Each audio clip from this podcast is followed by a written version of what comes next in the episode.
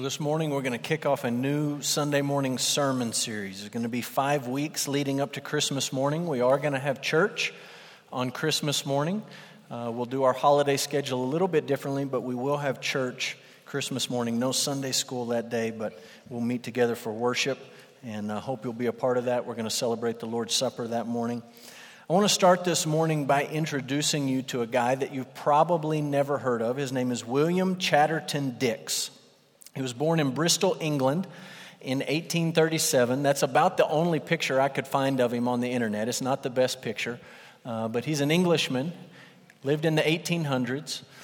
As a young man, he became very, very ill. He spent several months, they thought, on his deathbed. He was sick, he couldn't get out of bed. They didn't think he was going to recover. And during that period of prolonged sickness, he became very depressed. He was frustrated, he was discouraged, and just depressed. And one of the ways that he found relief from his depression was writing poetry and writing hymns. And so he would sit down and he would write these poems and he would write these hymns. And the best known hymn that he wrote that has been passed down to us today, we actually sang it just a little while ago, is What Child Is This? What Child Is This? And the, the hook line of that song, the, the chorus line of that song, is sort of the driving question that moves the lyrics along. Just a reflection on who is this child that was born in Bethlehem. And one of the key answers that Dix gives in the hymn is He's the Christ.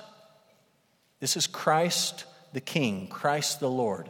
And that's going to be our answer this morning, not because William Dix wrote it in a song, but because Matthew put it in his gospel. The big idea of our passage, Matthew chapter 1, is very simple Jesus is the Christ, or another way of saying that would be to say Jesus is the Messiah. And over the next few weeks, we're going to look at Matthew chapter 1 every week, and we're going to find different names for Jesus, or more accurately, different titles for Jesus. And the first one we're going to talk about this morning is this idea that Jesus is the Christ. He's the Messiah. Christ is a Greek word, Messiah is a Hebrew word, but they both mean the exact same thing. And so we're going to read Matthew 1 and yes, we're going to start with the genealogy and we're going to read all of these names. We're going to read all of Matthew 1 for the next five Sundays. So by the time January comes around, you guys are going to be pros on all these names. They're going to be easy for you. You're just going to be able to roll through them.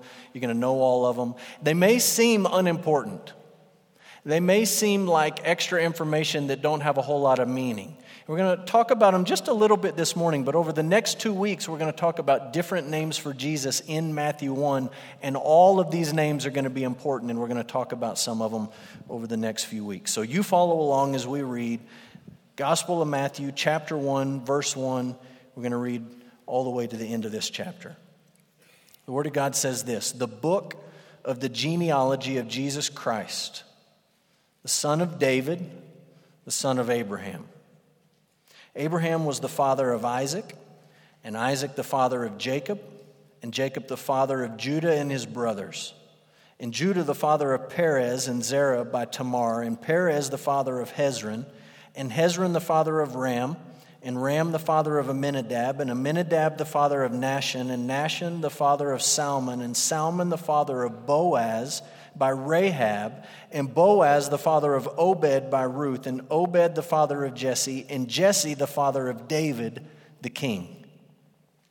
David was the father of Solomon by the wife of Uriah, and Solomon the father of Rehoboam, and Rehoboam the father of Abijah, and Abijah the father of Asaph, and Asaph the father of Jehoshaphat, and Jehoshaphat the father of Joram, and Joram the father of Uzziah Uzziah the father of Jotham, and Jotham the father of Ahaz, and Ahaz the father of Hezekiah, and Hezekiah the father of Manasseh, and Manasseh the father of Amos, and Amos the father of Josiah, and Josiah the father of Jeconiah and his brothers at the time of the deportation to Babylon.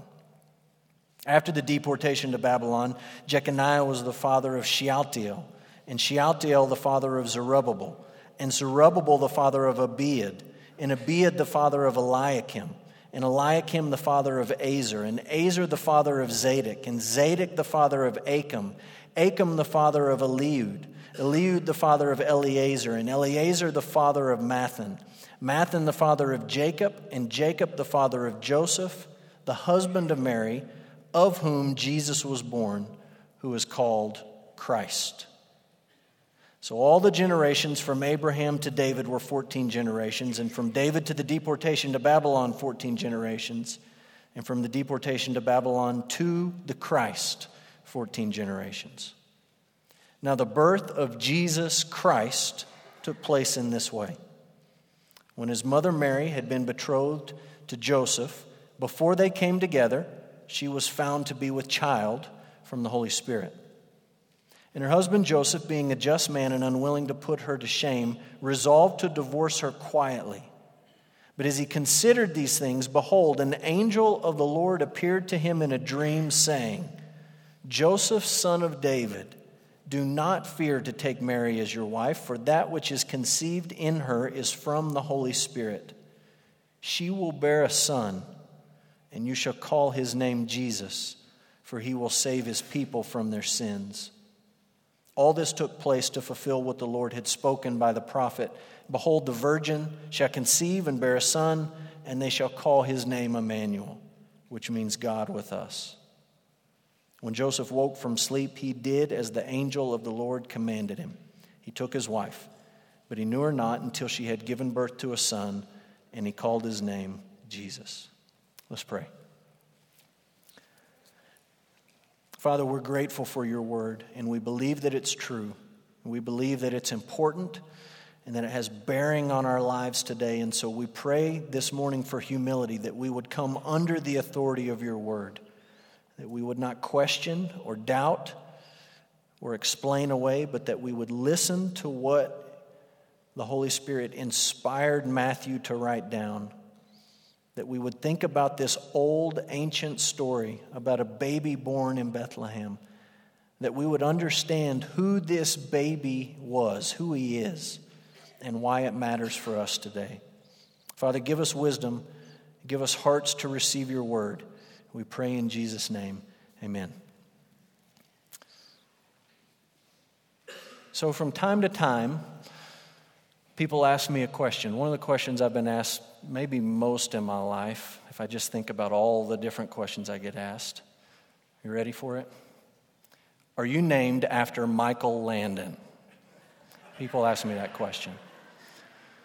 Some of you guys don't know who Michael Landon is. You have no idea who that guy is. Some of you guys know right? Little Joe, Charles Ingalls. Let's just take a vote. You like Little Joe better than Pa Ingalls? Raise your hand. Little Joe fans? I knew Chris Harrington would raise his hand. Pa Ingalls fans? Oh, wow, surprising. Gary Mason, Little House on the Prairie fan? That's awesome.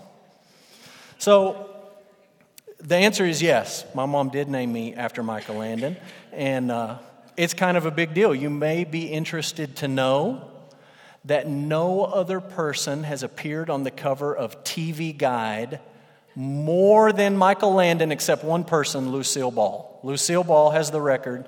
Michael Landon comes in a respectable second with 22 appearances on the cover of TV Guide. Those of you who don't know who Michael Landon is don't know what a TV Guide is, but it's a thing, and it's a real thing. I think it's still a thing in the paper. Maybe it's a thing, I don't know. You may also be interested to know that Michael Landon is not his real name. It's kind of a bummer when you're named after a guy, right? You find out his name is not his real name. His real name, his birth name, are you ready for this? Doesn't roll off the tongue like Michael Landon. Eugene Maurice Orowitz. Eugene Maurice Orowitz. And the best I can figure out, when he decided to go into acting, he got the phone book out in Brooklyn and flipped through till he found a name and somehow he came up with Michael Landon. So there you go. You're wondering what in the world does all of this have to do with all the names we just read in the story of Jesus being born in Matthew 1? It kind of has something to do with it. When your name is Landon, you get called lots of different things other than Landon. Uh, sometimes you get called London. I've been called London a lot. That's not my name, but I get called London. I just answer to it. I won't correct you, I'll just act like you got it right. Some people want to go with Lyndon, like Lyndon Johnson, the president. My name is not Lyndon, it's Landon. And the one I get more than anything else, got it all the way growing up all the time, is Brandon. Brandon. There's a Brandon sitting over here. I almost can't even look at him. I just don't even like the name Brandon. I've been called Brandon so many times. Brandon, Brandon. Name is Landon. And I know you feel sorry for me because when I go to, you know, vacation and you try to get your name on a keychain, they don't sell Landon keychains. They sell Brandon keychains right there in the B section section hanging up. They don't sell Landon keychains. And you remember when, I don't know if they still do it, but remember a while back, Coke was putting names on Coke bottles and you'd look for your name? I found lots of Brandons. I had lots of Brandon Diet Cokes, no Landon Cokes. So I know that you don't feel one bit sorry for me for any of this. Here's my point if you have name problems, right, kind of like I've had in life, I think Jesus can relate to that. I think he can sort of feel your pain with name issues and name problems.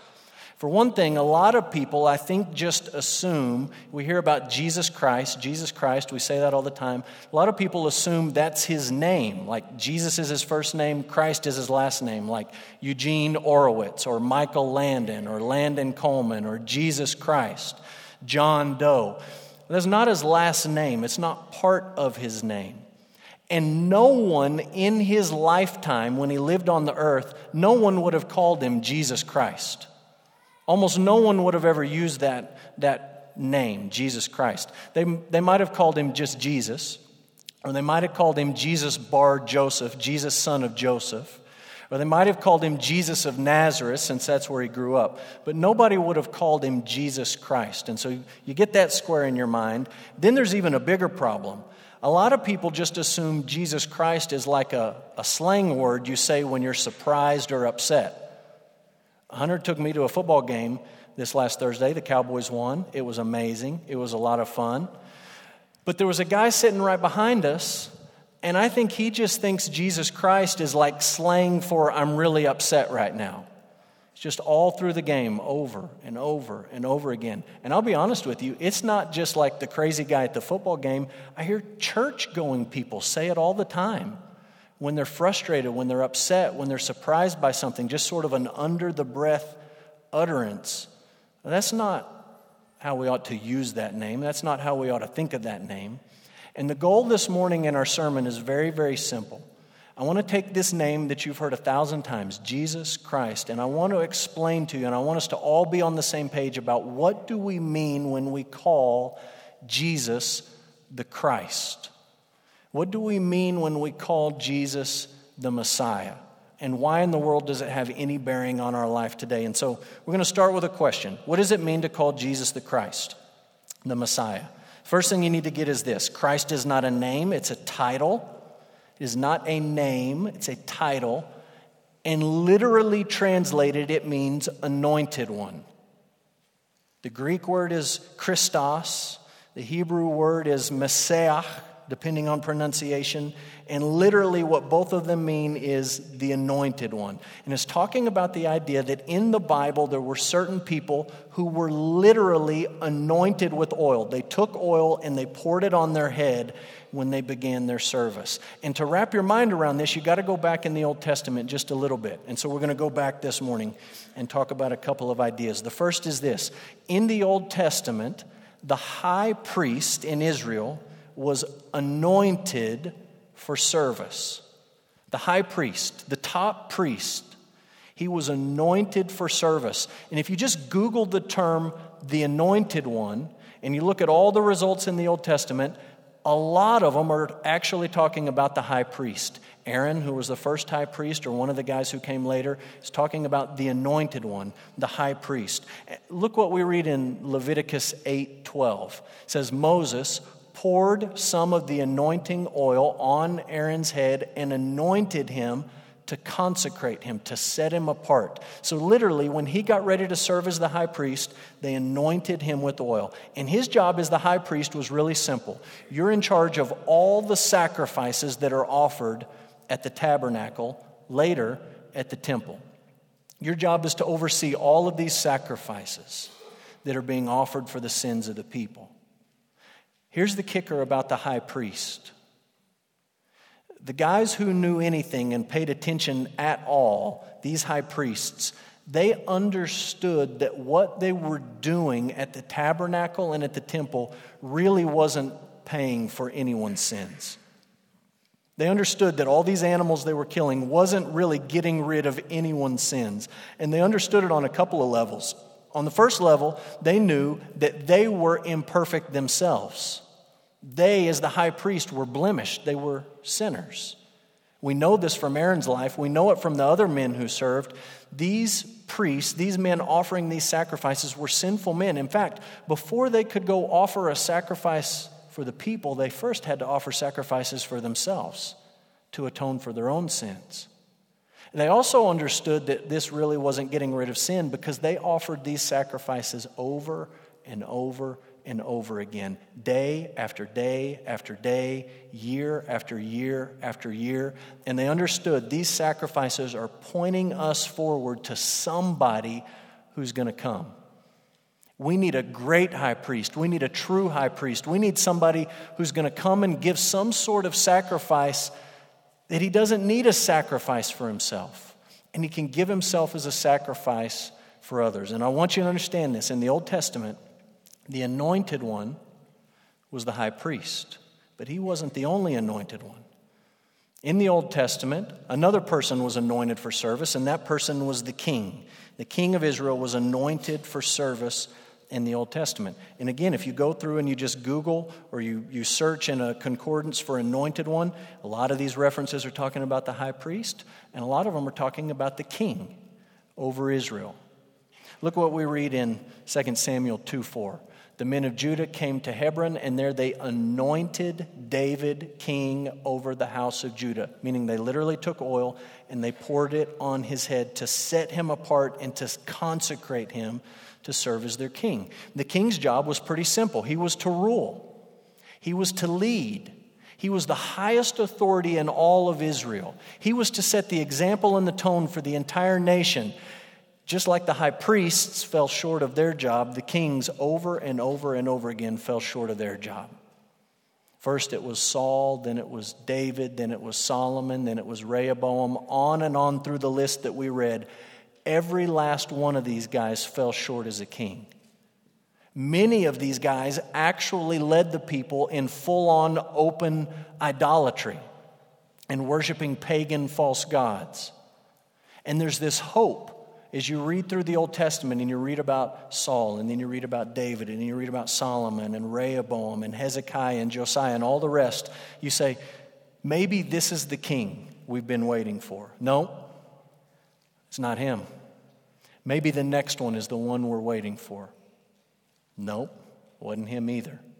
And they're waiting and they're looking for this true king to come. And you just sort of have this crescendo building all the way through the Old Testament. You have these men who are serving as the anointed one, the anointed high priest, the anointed king, and you're waiting on somebody to come. And you understand, and I understand, looking back on this Old Testament story, they're waiting for Christ. They're waiting for the one man who was the true great high priest and who was also the true king. And he takes both of these offices and he combines them into one person. You say, that's a great story. What in the world does it have to do with me today? Let me give you a couple of thoughts of application. These are in italics on your sheet. If you think Christianity is just a bunch of rules, more than likely you only see Jesus as king and you need to learn to come to Him as your high priest. You fill those in, and then let's talk about it. If you see Christianity, you think of Christianity as just a bunch of rules that you need to keep. It may be that you recognize Jesus as an authority, as some sort of king, but you've got to learn to come to Him as your high priest. So here's the deal let's take all the people in Odessa who go to church, okay? Not the people who sleep in Sunday morning, who don't go, who don't identify as Christian. Let's take all the church going people. And let's just poll them with an open ended question. And the open ended question is you tell me, no A, B, C, D to pick from, you just, you tell me, what's Christianity all about? I'm convinced that if you threw that open ended question to people who go to church Sunday mornings in Odessa, Texas, you would get an amazing number of answers that come back and say something to this effect. Well, you know, it's about being a good person and trying to obey the Lord and trying to do what's right and trying to, to live a good life, trying to be like Jesus. You understand, if you've read the scriptures, that our greatest need is not somebody like Jesus to come and to give us a better list of rules than what Moses gave us in the Old Testament. We need somebody to come, not just to give us the rules, but to keep the rules for us. Because the Bible says that you can try all you want, you can muster up all your spiritual energy, and your best at obeying the Lord is not good enough. And if you think Christianity is just, look, there's a bunch of rules and you try to be a good person and you try to do the right thing and you try to be nice to everyone and fair to everybody, you've totally missed this idea that Jesus is not just a king who comes and tells you what to do, he is the high priest who came and kept the rules for you and who gave his life as a sacrifice, a spotless, unblemished sacrifice on the cross to pay the penalty for your sins. And so if you sit here and in your heart you say, look, being a Christian is you go to church, you put a little money in the box, you do this, you da da da da da, you read your Bible, you pray. It's just a bunch of things that you do. You've got to sort of get that out of your brain for a second and say, wait a minute, before anybody tells me what to do, I need somebody to do it for me and to die for me and to take my sins on his shoulders and to die as the atoning sacrifice. You've got to sort of change your thinking. Here's the flip side of that. You ready? Let's go on to the next one. We'll skip Hebrews 2. Look at this. If you think Christianity is just a way to avoid hell, then you're only looking at Jesus as your high priest, and you've got to learn to come to him as your king.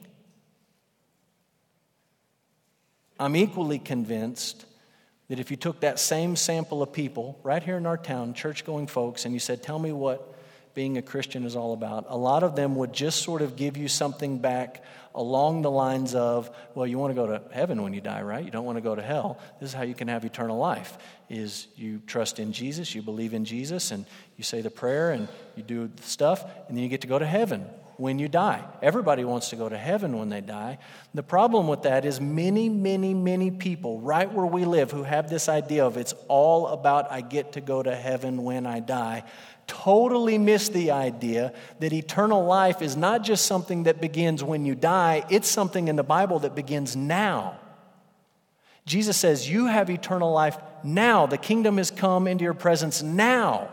It's not just a future thing.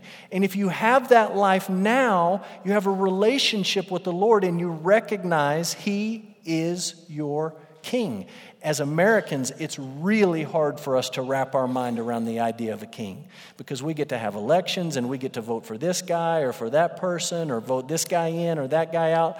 We have some control over who leads us. The idea of a king is that there is one person who has ultimate and supreme authority in your life. He rules over you. He tells you what to do, and you have the responsibility to do it. And so many people, right where we live, have this idea being a Christian, it's all about I get to go to heaven when I die, but they have no understanding that Jesus is the king of their life today. So let's look at these two verses. I've given you two on your outline. Let's look at the Hebrews verse first. It says, For this reason, he had to be made like his brothers in every way. It's talking about Jesus. He had to be made like us. Why? So that he could become a merciful and a faithful high priest in service to God, that he might make atonement for the sins of the people. If all you have in your mind is rules, Jesus, the guy who just tells you you need to do this, that, and the other, you got to meet this guy. You got to meet the guy who humbled himself, who was born as a baby in the most humble of ways so that he could keep the rules that you have broken and that he could die as a sacrifice, an atoning sacrifice for the sins of his people. Look at this next verse from the book of Philippians. Paul says, Your attitude should be just like that of Jesus Christ, who, being in the very nature God, he was, is, and will always be God. But he did not consider equality with God something to be grasped. He made himself nothing, taking the very nature of a servant and being made in human likeness. That's Christmas. Being found in appearance as a man, he humbled himself and became obedient to death, even death on a cross. All of that's talking about Jesus, our priest. He became like us, he died for us, death on a cross for his people. Here comes the next part. Therefore, God exalted him to the highest place, and he gave him the name that is above every name, so that at the name of Jesus, every knee would bow in heaven and on earth and under the earth, and that every tongue would confess that Jesus Christ is Lord to the glory of God the Father. Paul's saying, Look, Christmas time, we celebrate that he became a man and took the form of a servant. He humbled himself, humbled himself even to the point of death on a cross. But that's not the end of the story because God raised him from the dead and he gave him the seat above every seat, the name above every name, the position above every position. And the day is coming, Paul says, where every single knee will bow in heaven, on the earth, under the earth, anywhere else you can find a knee, it's going to bow. And the difference in your eternity is not on that last day will you bow because all will bow. The difference in your eternity, if we want to talk about eternity, is did you bow to him in this life? Did you recognize him as king in this life? Now, let me be real clear, bringing all this together. We have Jesus the high priest, we have Jesus the king. Listen to me, it's a package deal. You don't get to cut Jesus in half and say, I'll take some of this Jesus, but I'll pass on this Jesus. If all you have in your life is rules Jesus, you don't have him. And if all you have in your life is the Jesus who gets you out of hell, this high priest who dies for you, and that's it, you don't have him. What Matthew is telling us over and over in this first chapter this is the genealogy of Jesus the Christ. This is the story of how Jesus was born, who is called the Christ. The birth of Jesus the Christ took place in this way. And every time you read that in the Bible, you put these two ideas together. He is the high priest who came to offer himself as a sacrifice for my sins. And he is the king who rules over all kings that demands my total and unwavering allegiance. And you can't have one of those guys without the other because there's only one Jesus. If you only have rules Jesus, you don't have him. If you only have get out of hell Jesus, you don't have him. Which leads to an interesting question. This is on your outline. If the Jews were waiting for this guy to come, the Christ, why didn't Jesus just show up and just start telling everyone that's who he was? I don't know if you've ever read through the Gospels. Jesus almost never, almost never calls himself the Christ or the Messiah. Sometimes people even ask him point blank if that's who he is, and he just sort of dodges the question. It's almost it's a, it's a strange thing. You find it a few places in the Gospels. For example, when Jesus was born in Bethlehem, and you remember God sent the angels to the shepherds, one of the things the angels said to the shepherds was, Christ has been born. But he didn't send that message to Jerusalem, to the high priest and the king and the, the religious authorities and the, the movers and shakers in Jerusalem. He sent it to a bunch of nobody, anonymous shepherds. And he told them that Christ is born. You got all these people asking Jesus if he's the Christ.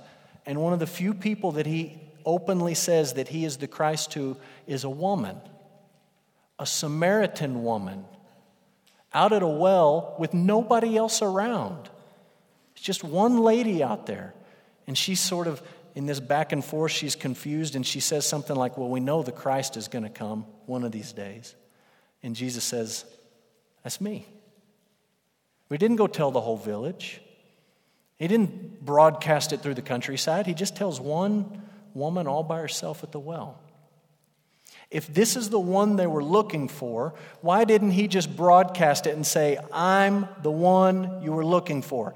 I'm the Christ, I'm the Messiah. Here's the answer the Jews were expecting a political and a military Messiah who would run the Romans out of Jerusalem. 2,000 years ago, if you'd asked any Jew in Jerusalem, what is the biggest problem that you have right now? I think the answer would have been pretty standard. They would have said, well, we got these Romans ruling over our city, and we don't like it. And we need a Messiah to come and to save us from these guys because these guys are the worst. what they're saying is our biggest problem is outside of us. It's not inside of us, but it's outside of us. And we need a Messiah who's going to come and get rid of this external problem. Jesus shows up and he knows what they're looking for. That's their idea of a Messiah. They've been reading the Old Testament. They've ignored all of these passages that talk about the Messiah suffering, the Christ suffering, and they're holding on to all these passages that talk about him as a king. And they just say, We're looking for a political, military savior who will get the Romans out of here. So when Jesus shows up and they ask him if he's the Messiah, he just sort of He doesn't have much to say. Here's the application of Jesus not walking around broadcasting that he's the Messiah. You ready? As the Christ, Jesus refuses to conform to our misguided expectations. He refuses. 2,000 years ago, believe me, they were looking for the Christ. They were just totally confused about who he was going to be and what he was going to do. And Jesus refused to conform to the kind of Messiah that they wanted him to be. That was not his mission to remove some external military power from Jerusalem. He was on a much bigger mission to deal with the sin that was in our hearts. So he just sort of refuses to play along with their game. And can I tell you something? This idea that Jesus refuses to conform to our misguided expectations, it's 100% true today. You live in a place and a time where even though there's a growing trend of secular, secularism, most people where we live still pay some sort of lip service to Jesus. Do you believe in Jesus? Are you a Christian? most people will still answer in the affirmative. Here's a problem for me, for you, for anybody else in our town, in our state, in our nation. Jesus is not going to conform to our misguided expectations about who he is and what he ought to do in our lives. There's this idea among some that Jesus exists just to give you your best life now. He's not going to conform to your expectation that that's what he ought to do. For many, there's this idea that Jesus is the guy you go to, tr- go to when you're in trouble. When your marriage is in trouble, when you're in legal trouble, when you're in financial trouble, when you have some sort of problem, you go to this guy, and he's the one that's going to make it all better. I talk to these people all the time. They don't live with any understanding that Jesus is their king who has authority of their life or that Jesus is the high priest who died to make them holy and pure. They just want a guy who's going to fix the problem that they're in. And I got news for you. That can be your expectation of what Jesus ought to do for you and who he ought to be. He's not going to conform to that expectation. Matthew is saying to us, 2,000 years later, he's saying it to us. He's trying to beat it into our brains. He's the Christ. He's the Messiah. He's the anointed one. He's the high priest who came to die as a sacrifice for the sins of his people, and he's the king who came to rule in the hearts of his people. And my expectations of what he ought to be like and your expectations of what he ought to be like have no bearing on who he really is. And my plea for us as a church family is that this month, as we get ready to celebrate Christmas, in all the busyness and all the stuff and all the chaos, that we take time to focus on Jesus. But here's the thing not any Jesus will do. Because there's a lot of different Jesuses floating around out there that aren't the real guy. And my prayer is that we focus on the real guy, the Christ, the Messiah, the priest who gave himself as a sacrifice for our sins, and the king who wants to rule over our lives, not just in eternity, but today. I'm going to ask you to bow and I'm going to pray for us. Father, we thank you for this old story about a baby born who was more than just a baby, who was God in human flesh, who was the promised king that your people had been waiting for, the promised priest that your people had been looking for. Father, I pray for the folks in this room. My guess is that every one of us in this room have heard about the name Jesus before this morning, but I pray for those who maybe have a misguided understanding of, of who He is and what He ought to do for us. Father, if we need to repent of idolatry in our minds, I pray that we would do that this morning. Father, for all of us who are here, I pray that as we sing and as we worship and as we carry that over outside of this room, as we celebrate Christmas, that our hearts would be focused not on some sentimental idea of, of a baby, not on some Jesus who's just a genie to make our lives better, but on Jesus the Christ, the Messiah. Father, be honored as we sing together. We pray in the powerful name of Jesus the Christ. Amen.